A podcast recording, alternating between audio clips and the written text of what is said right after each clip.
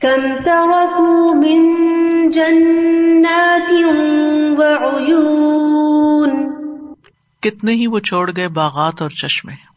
کم، کتنے ہی۔ یعنی یہ سوال نہیں کیا جا رہا کہ کتنے چھوڑے گن کے بتاؤ۔ مطلب یہ ہے کہ بہت سے۔ کم بعض اوقات کثرت، مقدار اور ہولناکی کی خبر دیتا ہے۔ یعنی اس ڈوب جانے والی قوم نے اپنے پیچھے کتنے تر و تازہ باغات چھوڑے۔ جنات و اون اور پانی کے چشمے۔ اور ابن جبیر کہتے ہیں سونے کے چشمے یعنی مال و دولت کے ڈھیر۔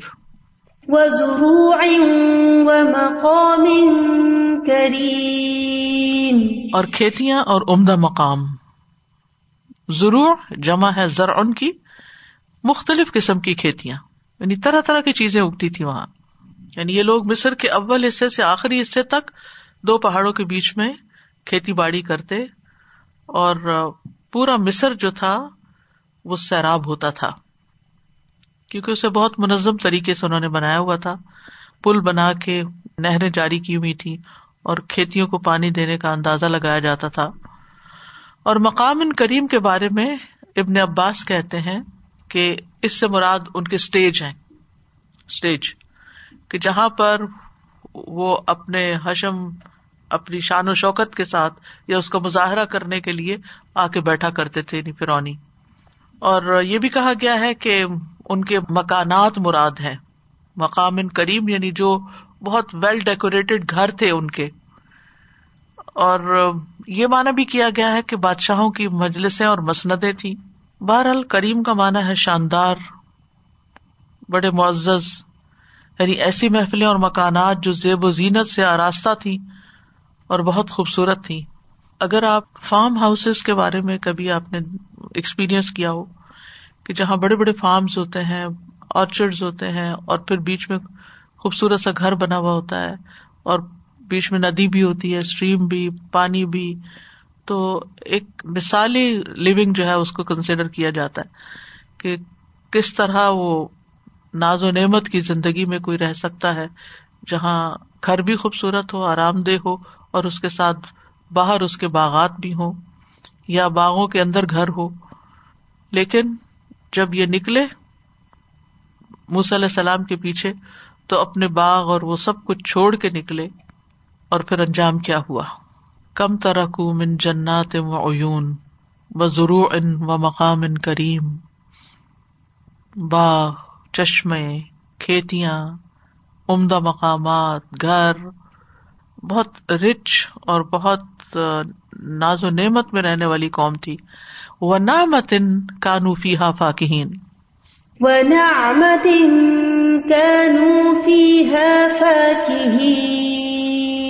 اور خوشحالی جن میں وہ مزے اڑانے والے تھے۔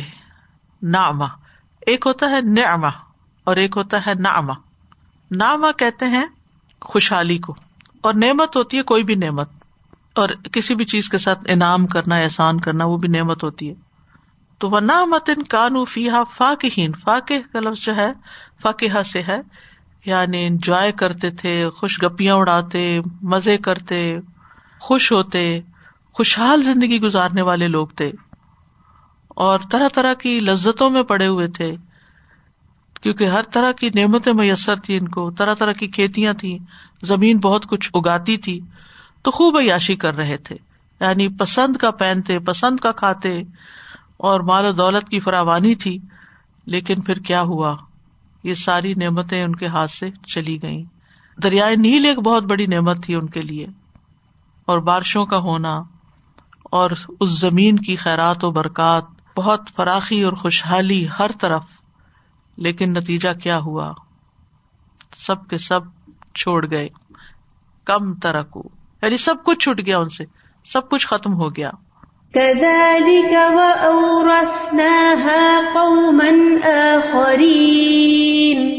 اسی طرح ہوا اور ہم نے ان کا وارث اور لوگوں کو بنا دیا قومن آخرین کزالک جو ہے یہ مبتدا محضوب کی خبر ہے۔ تو مبتدا کیا تھا؟ یعنی حقیقت حال ایسی تھی۔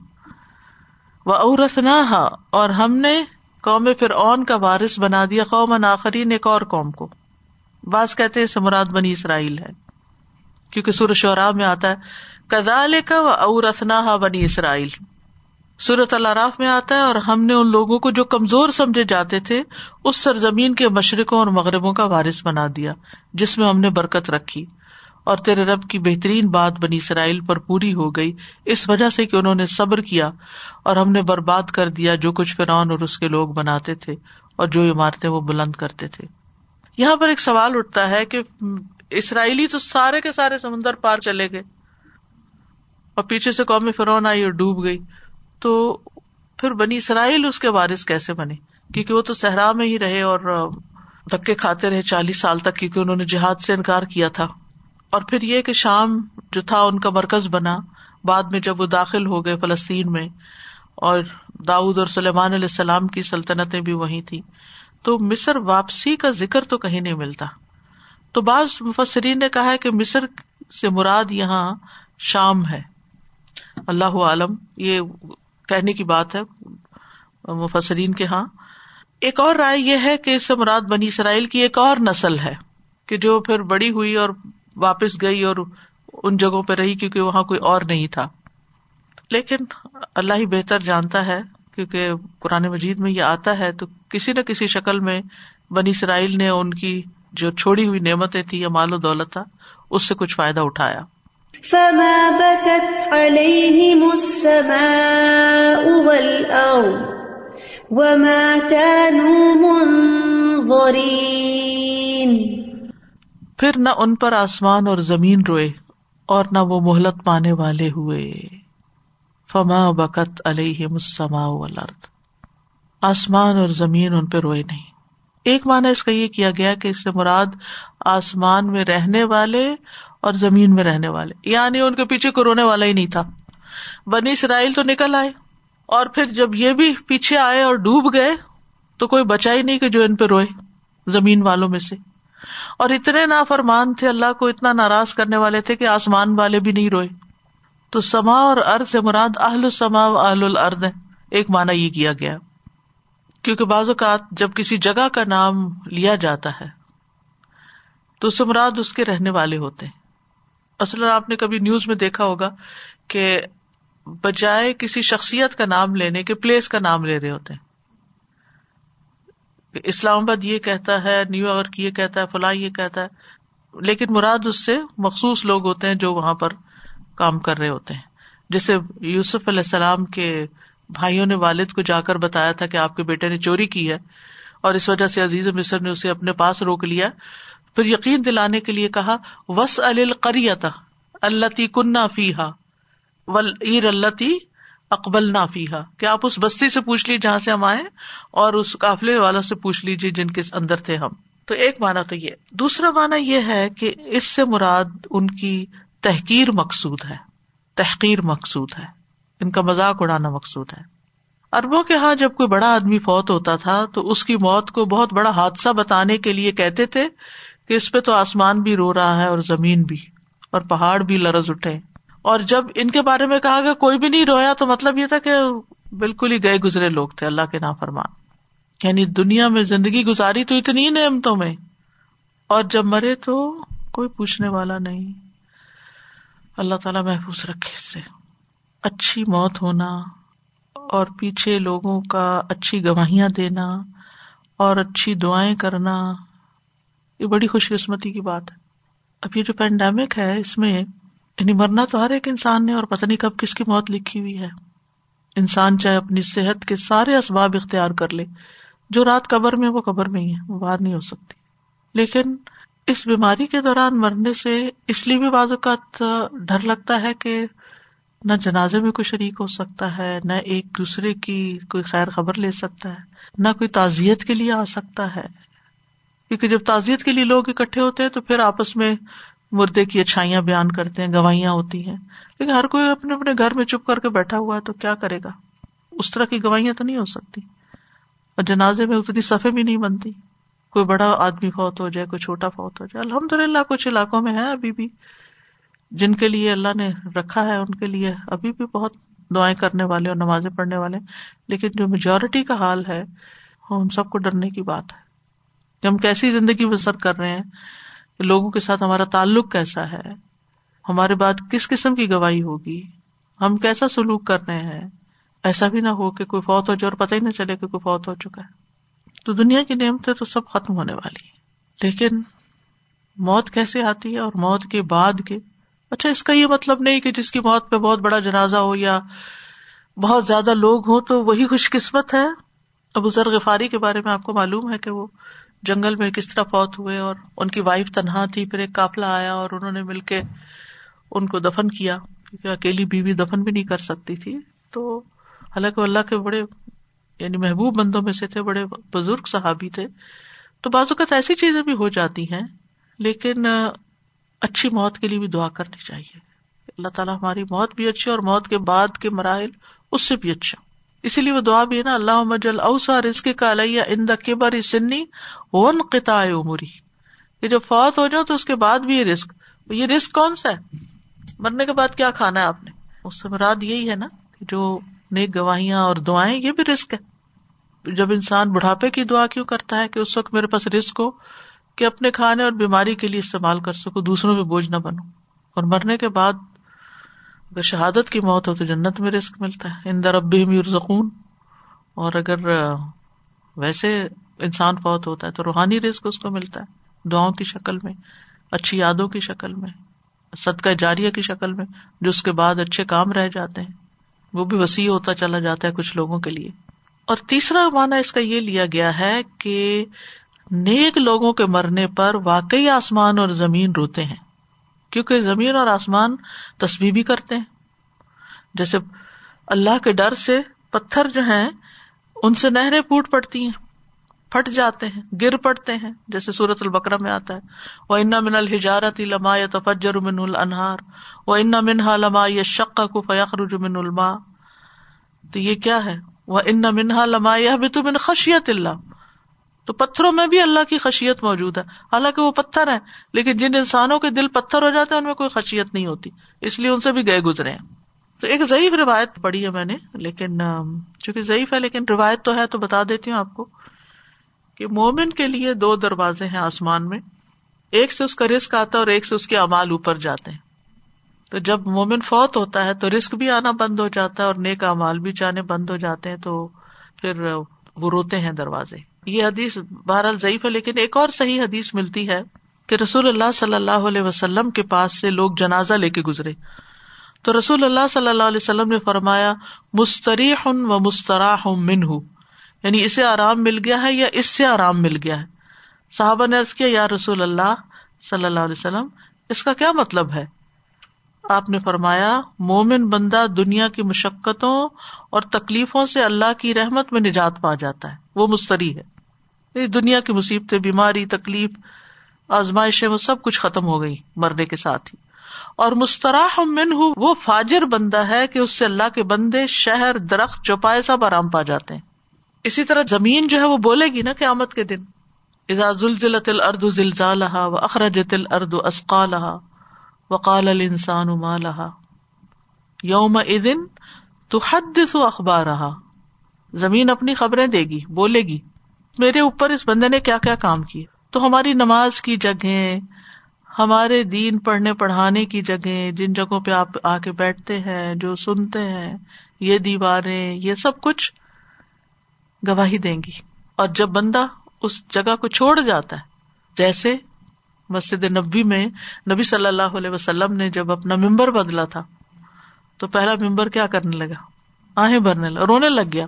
جیسے بچے کی آہیں ہوتی ہیں، تو ایسے رو رہا تھا۔ تو جگہ جن پر اللہ کا ذکر ہوتا ہے، تو وہ چونکہ نبی صلی اللہ علیہ وسلم تھے نا، تو اس لیے وہ دکھا دیا گیا۔ تو یہ بھی ہو سکتا ہے کہ وہ صرف آپ کے لیے خاص نہ ہو، باقی جگہ بھی روتی ہوں لیکن ہمیں سنوایا نہیں جاتا۔ تو جن جگہوں پر ہم بیٹھ کر قرآن پڑھتے پڑھاتے ہیں، اور جب کلاسز بند ہو جاتی ہیں اور وہ جگہ ذکر سے خالی ہو جاتی ہیں۔ تو وہ بھی یاد کرتی ہوں گی کہ کہاں گئے وہ لوگ۔ لیکن وہ گواہیاں تو جذب ہے نا۔ وہ تو دیواروں میں اور یہ زمین پر اور ان ان ساری چیزوں کے اندر وہ گواہیاں سمٹی ہوئی سب بولیں گی کہ یہاں بیٹھ کر انہوں نے کیا کیا۔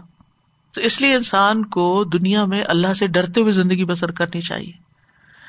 جس جگہ بھی جائے، اچھے آسار چھوڑ کر جائے۔ لڑ جھگڑ کے، فساد کر کے اس طرح نہ جائے کہ لوگ شکر کریں کہ شکر ہے یہاں سے، بڑے غلط لفظ بولتے ہیں لوگ۔ تو انسان جہاں رہے، اپنے اچھے آسار چھوڑے، اچھے اخلاق کا مظاہرہ کرے۔ اور یہ اس وقت تک نہیں ہو سکتا جب تک صبر و تحمل نہ ہو، جب تک تکلیف پر صبر نہ ہو، جب تک دوسروں کی باتوں پر صبر کرنا نہ آئے۔ تو مستری ہن و مسترا من وہ ماں کانو منظرین، اور وہ مہلت نہ دیے گئے۔ یعنی عذاب نہ ٹالا گیا ان سے اور وہ پکڑے گئے۔ تو ان آیات میں ہم نے دیکھا کہ نعمتوں کے زوال کی وجوہات بتائی گئی ہیں کہ نعمتیں ختم کیسے ہوتی ہیں۔ جیسے قومی فرون سے نعمتیں ختم اتنی سپر پاور اور اتنی شاندار دنیاوی طور پر حکومت ان کی اور اتنا دبدبا اور پھر ذل اوتاد اور جو اپنے آپ کو الہ کہتا تھا اور معلوم نہیں کیا کچھ اس کے پاس تھا۔ لیکن جب اللہ اور اس کے رسول کی نافرمانی کی تو انجام کیا ہوا۔ ابن القیم کہتے ہیں، جو اللہ تعالی کے اپنی کتاب میں بیان کردہ سابقہ اقوام کے حالات میں غور کرتا ہے، جن اقوام سے اللہ نے اپنی نعمتیں چھین لی تو وہ ان سب سے نعمتیں چھن جانے کا سبب یہی پائے گا کہ انہوں نے اللہ کے حکم کی مخالفت کی اور اس کے رسولوں کی نافرمانی کی۔ یہ پہلی ریزن ہوتی ہے نعمتیں چھننے کی، نافرمانیاں۔ اور جو شخص اپنے زمانے کے لوگوں کے حالات میں غور کرے گا، جن سے نعمتیں چھین لی گئی تو وہ پائے گا کہ یہ سب کچھ گناہوں کے بد انجام کی وجہ سے ہوا۔ یعنی پہلے زمانے کے لوگوں کی شامت کیوں آتی تھی کہ نبیوں کا انکار کرتے تھے؟ اور آج کے دور میں گنا انسان کی نعمت چننے کا باعث بنتے ہیں۔ جیسا کہ کہا جاتا ہے، جب آپ کسی نعمت میں ہو تو اس کی حفاظت کرے، کیونکہ نافرمانیاں نعمتوں کو ختم کر دیتی ہیں۔ کسی بھی نعمت کی حفاظت نہیں کی جا سکتی، مگر اسی صورت میں کہ اس کے برابر کی اطاعت بھی کی جائے۔ اگر اللہ نے آپ کو صحت مند جسم دیا ہے تو اچھے سے نماز پڑھے اگر اللہ نے آپ کو رسک دیا ہے تو اس میں سب کا خیرات کریں۔ یہی شکرانہ ہے نا۔ شکرانہ ادا کرنے کا طریقہ کیا ہے؟ اگر علم دیا ہے تو وہ بانٹے جو نعمت ملی ہے اس کو باقی رکھنا چاہتے ہیں نا اسے بانٹتے رہیں، شیئر کرتے رہیں، دیتے رہیں۔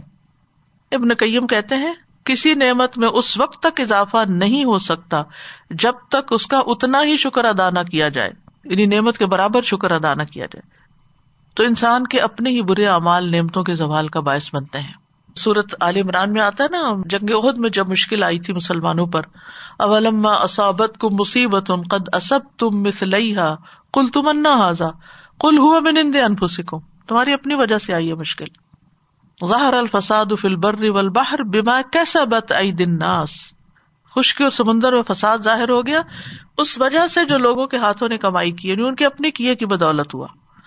لیو بعد الزی املو لا اللہ یرجون تو جب انسان اعمال تبدیل کر لیتا ہے تو نعمتیں بھی بدل جاتی ہیں۔ ذالک بان اللہ مغیر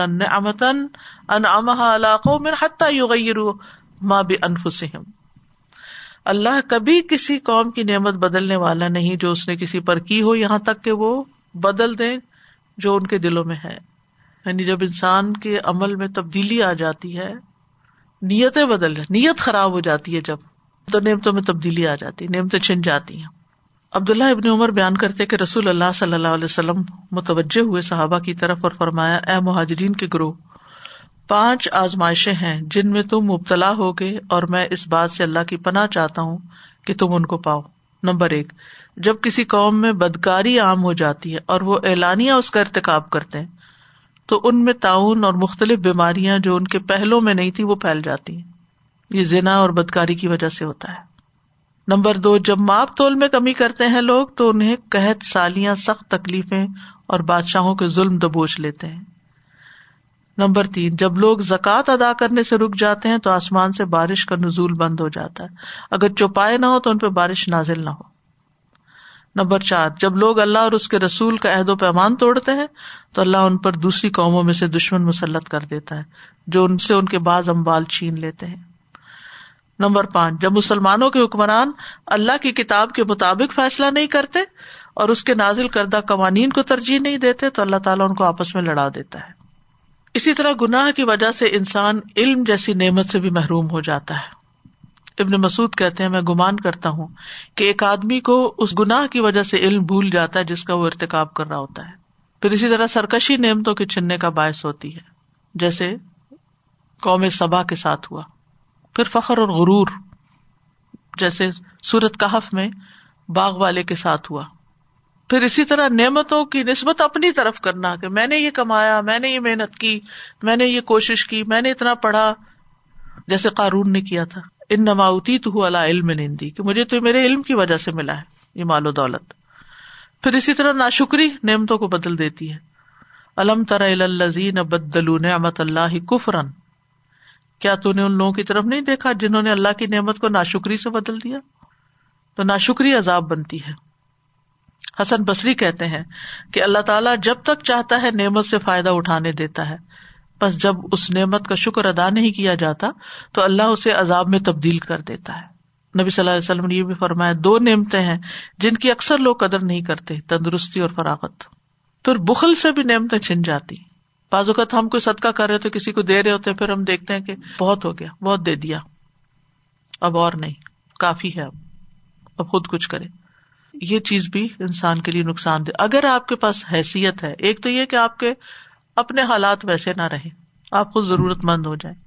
لیکن اگر آپ کے پاس ہے، تو آپ کسی ضرورت مند کی اگر مدد کر رہے ہیں، تو اس سے ہاتھ نہ کھینچے جیسے باغ والے سورت القلم میں جن کا ذکر آتا ہے، انہوں نے قسمیں کھائی تھی کہ وہ صبح باغ کا پھل توڑ لیں گے اور کوئی استثنا نہیں کر رہے تھے۔ پھر باغ پہ ایک آفت آ گئی۔ انہوں نے کہا تھا، ہم مسکینوں کو آج کچھ نہیں دیں گے۔ اسی طرح لوگوں کی ضرورتیں پوری نہ کرنا۔ رسول اللہ صلی اللہ علیہ وسلم نے فرمایا، جس بندے پر اللہ کوئی نعمت فرماتا ہے اور اس پر پوری اور تمام فرماتا ہے، پھر لوگوں کی حاجات کا رخ اس کی طرف کر دیتا ہے۔ یعنی جب کسی کے پاس بہت کچھ آ جاتا ہے، تو لوگ اس کے پاس آنے لگتے ہیں۔ سو وہ ڈانٹ ڈپٹ کرنے لگے، تو اس نے اس نعمت کو زوال اور فنا کے لیے پیش کر دیا۔ روز مانگنے آ جاتے ہو، ایسے منہ اٹھا کے آ جاتے ہو، تمہارا تو کام یہی ہے۔ تو پھر اللہ تعالیٰ اس سے نعمت لے لیتا ہے۔ اللہ ہمیں نعمت کیوں دیتا ہے؟ صرف ایشوشنس کرنے کے لیے نہیں۔ اس لیے دیتا ہے کہ ہم اس کو اللہ کے بندوں پہ بانٹے آگے دیں۔ کتنی طرح کی نعمتیں ہیں نا، صرف مال نعمت نہیں ہوتی، کتنی طرح کی نعمتیں ہوتی بس کسی کے پاس علم ہے، اور اگر ایک سے دوسرا بندہ سوال کرے تو یہ اب ہر وقت لوگ سوال کرتے۔ بعض لوگوں کو اریٹیشن ہوتی ہے لوگوں کے سوالوں سے یا لوگوں کی باتوں سے، تو اہل علم کو اسے گھبرانا نہیں چاہیے۔ یہ سمجھنا چاہیے کہ یہ اللہ تعالیٰ نے مجھے نعمت دی ہے کہ میں اس کے ذریعے اپنی آخرت بنا لوں۔ اگر دل میں تنگ بھی ہو تو بھی اظہار نہ کرے ہر ایک سے مینشن نہ کرے ہر ایک کو کہانی نہ بتائے عبداللہ بن عمر کہتے ہیں کہ رسول اللہ صلی اللہ علیہ وسلم نے فرمایا، اللہ تعالیٰ کے پاس لوگوں کے لیے نعمتیں ہیں۔ اور وہ انہیں ان کے پاس اس وقت تک باقی اور ثابت رکھتا ہے جب تک وہ مسلمانوں کی حاجات پوری کرنے میں لگے رہتے ہیں۔ اور ان سے تنگ نہیں ہوتے، ان سے تنگ نہیں ہوتے۔ ایک ہوتا ہے حاجت بھی پوری کرنا اور ساتھ تنگ بھی ہونا۔ کھانا پکانا بھی، کھلانا بھی اور ساتھ ساتھ گھر والوں پہ احسان جتائے رکھنا۔ شکر کرے اللہ نے دیا ہے، گھر میں گروسری آتی ہے اور گھر میں پکتا ہے۔ کتنے ہی لوگ ہیں جو اس بات کو ترستے ہیں۔ تو اپنے گھر والوں پہ بھی احسان نہ جتائیں۔ اور جب وہ ان سے تنگ ہو جاتے ہیں تو اللہ تعالیٰ انہیں دوسرے لوگوں کی طرف منتقل کر دیتا ہے، کسی اور کو دے دیتا ہے۔ ٹھیک ہے، تم چھٹی کرو۔ اور وہ جو دو فرشتے مقرر ہوتے ہیں صبح، کہ اللہ دینے والے کو اور دے اور روکنے والے کو تلف کر دے۔ ایک اور روایت میں آتا ہے، نبی صلی اللہ علیہ وسلم نے فرمایا، جب بھی سورج طلوع ہوتا ہے تو اس کے دونوں پہلوؤں میں دو فرشتے بھیجے جاتے ہیں جو یہ منادی کرتے ہیں۔ اور اس منادی کو جن انس کے علاوہ تمام اہل زمین سنتے ہیں۔ اے لوگ اپنے رب کی طرف آؤ، کیونکہ وہ تھوڑا جو کافی ہو جائے، اس سے بہتر ہے جو غفلت میں ڈال دے۔ اسی طرح، جب سورج غروب ہوتا ہے، تو اس وقت بھی یہ فرشتے آواز دیتے ہیں، جن کو انسان اور جنوں کے علاوہ سب سنتے ہیں۔ اے اللہ، خرچ کرنے والے کو اس کا نعمل بدل دے، اور اے اللہ، روک کر رکھنے والے کے مال کو ہلاک کر دے۔ پھر نعمتوں کے ذائل ہونے سے پناہ بھی مانگنی چاہیے۔ اللہ انی اعوذ کا من زوال نعمتی کا و تحول عافیتی کا و فجاعت نقمتی کا و جمی اسقتی کا اور یہ بھی دعا اللہ انی اصل کر نعیم المقیم اللہ لا یحول ولا یزول۔ اللہ انی اصل کر نعیم یوم العلا پھر عافیت کی دعا مانگنی چاہیے۔ اللہ معافنی فی بدنی اللہ معافنی فی سمعی اللہ معافنی فی بصری، لا الہ الا انت۔ اور رب اوزعنی ان اشکر نعمتک اللتی انعمت علیہ۔ و علا والدیہ و ان عامل صالحا ترضا و اسلح لی فی ذریتی انی تبت الیک و انی من المسلمین